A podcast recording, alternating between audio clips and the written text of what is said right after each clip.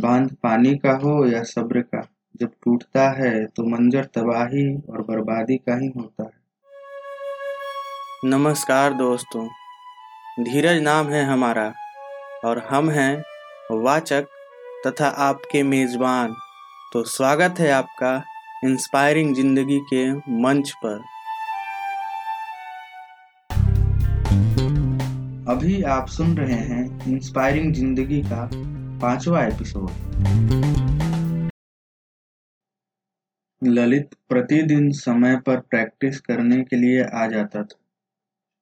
खूब मन लगाकर प्रैक्टिस भी करता था, लेकिन उसे हमेशा खिलाड़ियों की रिज़र्व सूची में ही रखा जाता था। और कभी भी वह फुटबॉल मैच के अंतिम ग्यारह खिलाड़ियों की सूची में जगह नहीं बना पाया था।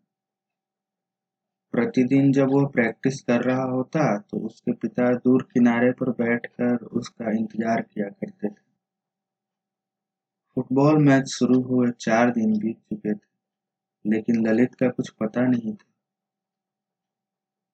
न वह प्रैक्टिस करने आ रहा था, न क्वार्टर फाइनल्स में आया, और न ही सेमीफाइनल्स में आया।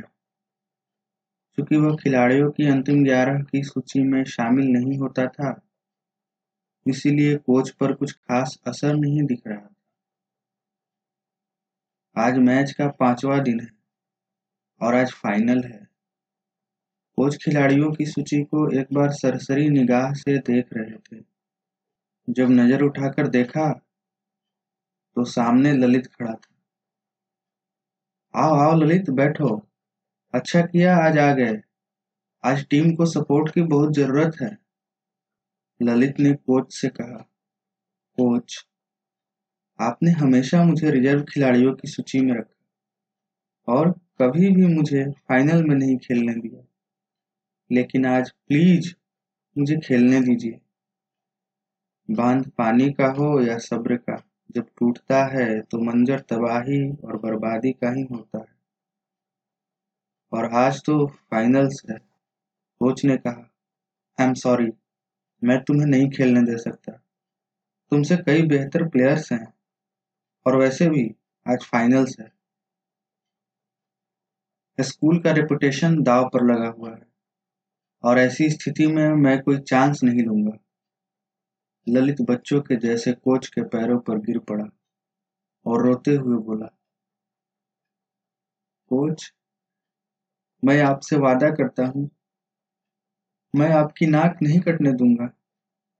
मैं आपसे भीख माँगता हूँ। प्लीज़ मुझे खेलने दीजिए। वैसे तो ललित कोच से कई बार खेलने के लिए रिक्वेस्ट कर चुका था, लेकिन इस बार वह कोच के पैरों में सिर पटक कर रो रहा था और गिड़गिड़ा रहा था।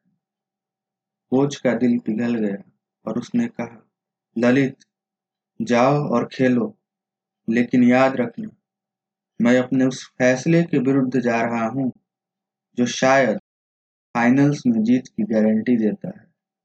और एक बात, ये प्रैक्टिस मैच नहीं है, ये फाइनल्स है, और स्कूल की रिपुटेशन दाव पर लगी मुझे अफसोस करने का अवसर न देना। मैच शुरू हुआ। आज ललित ऐसे खेल रहा था, मानो उसका जन्म ही फुटबॉल खेलने के लिए हुआ जितनी बार उसके पास बॉल आई, उतनी बार उसने गोल किया। यह कहने की आवश्यकता नहीं कि आज उसे बेस्ट प्लेयर की ट्रॉफी मिले। आज तो ललित गेम का स्टार था। आज उसके टीम की जीत इतिहास के पन्नों में, स्वर्णिम अक्षरों में लिखी जाएगी। जब मैच खत्म हुआ और अन्य औपचारिकताएँ पूरी कर ली गई तो सारे खिलाड़ी फ़ील्ड से बाहर चले गए। कोच स्वयं चलकर ललित के पास गए और बोले, मैं इतना गलत कैसे हो सकता हूँ? मैंने तुम्हें ऐसे खेलते हुए पहले कभी नहीं देखा। आखिर ऐसा क्या हुआ है कि तुमने आज इतना अच्छा खेला?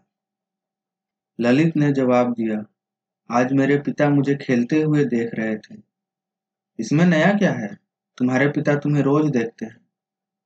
यह कहते हुए कोच मुड़ा और उस तरफ़ अपने नज़रों को दौड़ाने लगा। जहाँ ललित के पिता रोज बैठा करते थे, पर आज वहाँ कोई नहीं बैठा। जब तुम प्रैक्टिस मैच खेलते थे तो तुम्हारे पिता वहाँ बैठ कर देखते थे, लेकिन आज वह कहीं नहीं दिख रहे हैं। ललित ने कहा, मेरे पिता अंधे थे। बस चार दिन पहले ही तो उनकी मृत्यु हुई है। आज मेरा पहला मैच था, जिसे मेरे पिता वहाँ ऊपर से देख रहे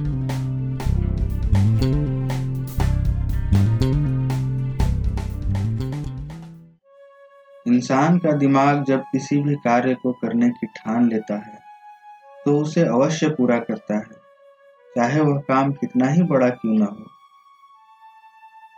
जब भी मानव के दिमाग को किसी भी काम के बारे में पूरी तरह से पता होता है तो ही वह उसे पूरा करने की कोशिश करता है और सफल भी होता है। मान लीजिए आपको छत पर जाना है और ऐसा करने के लिए आपको 25 सीढ़ियों को चढ़ना होगा। आप क्या करेंगे? आपके दिमाग को पता है कि कुल 25 सीढ़ियाँ हैं और कोई खतरा भी नहीं है। इसलिए आप छत पर जा सकते हैं और आप जाएँगे। लेकिन यदि आपसे कहा जाए कि 25 सीढ़ियों में से किसी भी एक सीढ़ी में बिजली की करंट बह रही है तो अब आप क्या करेंगे? आपके दिमाग को पता है कि कुल 25 सीढ़ियाँ हैं, लेकिन इस बार खतरा है। और आपका दिमाग आपको छत पर नहीं जाने देगा, क्योंकि उसे लगता है कि आप ऐसा नहीं कर सकते और आप छत पर नहीं जाएँगे। अब एक तीसरी स्थिति के बारे में सोचते हैं।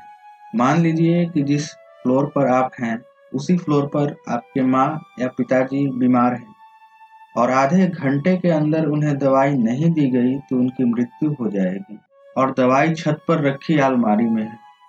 छत पर जाने के लिए कुल 25 सीढ़ियाँ हैं तथा किसी एक सीढ़ी में बिजली की करंट बह रही है। अब आप क्या करेंगे? आप कुछ नहीं करेंगे। जो भी करना होगा, आपका दिमाग करेगा।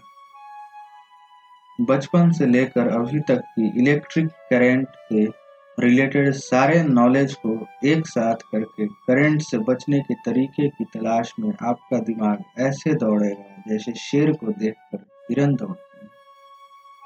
जब शेर की बात हो ही रही है तो एक और स्थिति के बारे में विचार करते हैं।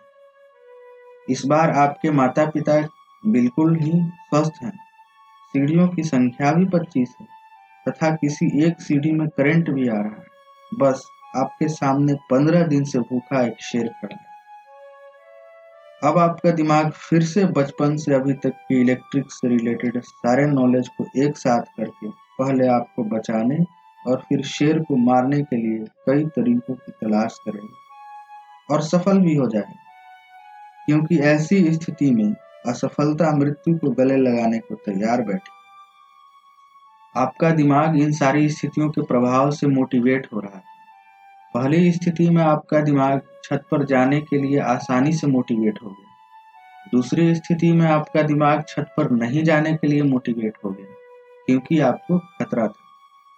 तीसरी स्थिति में खतरा तो था, लेकिन आपको माँ बाप की जान बचानी थी। इसीलिए आपका दिमाग खतरा से बचते हुए छत पर जाने के लिए मोटिवेट हो गया। और चौथी स्थिति में आपका दिमाग दोनों खतरों की तुलना करके छोटे खतरों से बचकर उसी छोटे खतरे की मदद से, बड़े खतरे, यानी शेर को मारने के लिए मोटिवेट हो अब आप यह समझ गए होंगे कि रिज़र्व सूची में रहने वाला ललित फाइनल में कैसे हीरो बन गया।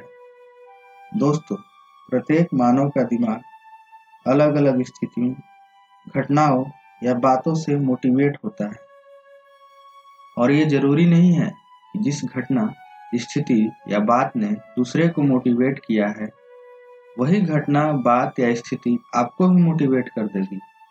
इसलिए अपने दिमाग को अपनी स्थितियों या घटनाओं से मोटिवेट करें।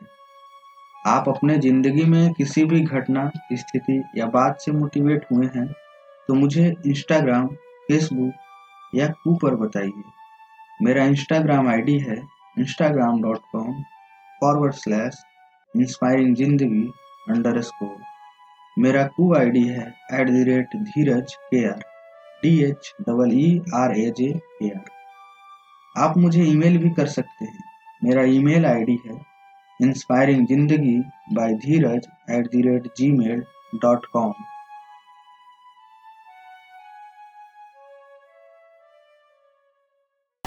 हम आशा करते हैं कि आज की कहानी ने आपकी ज़िंदगी को इंस्पायर किया होगा।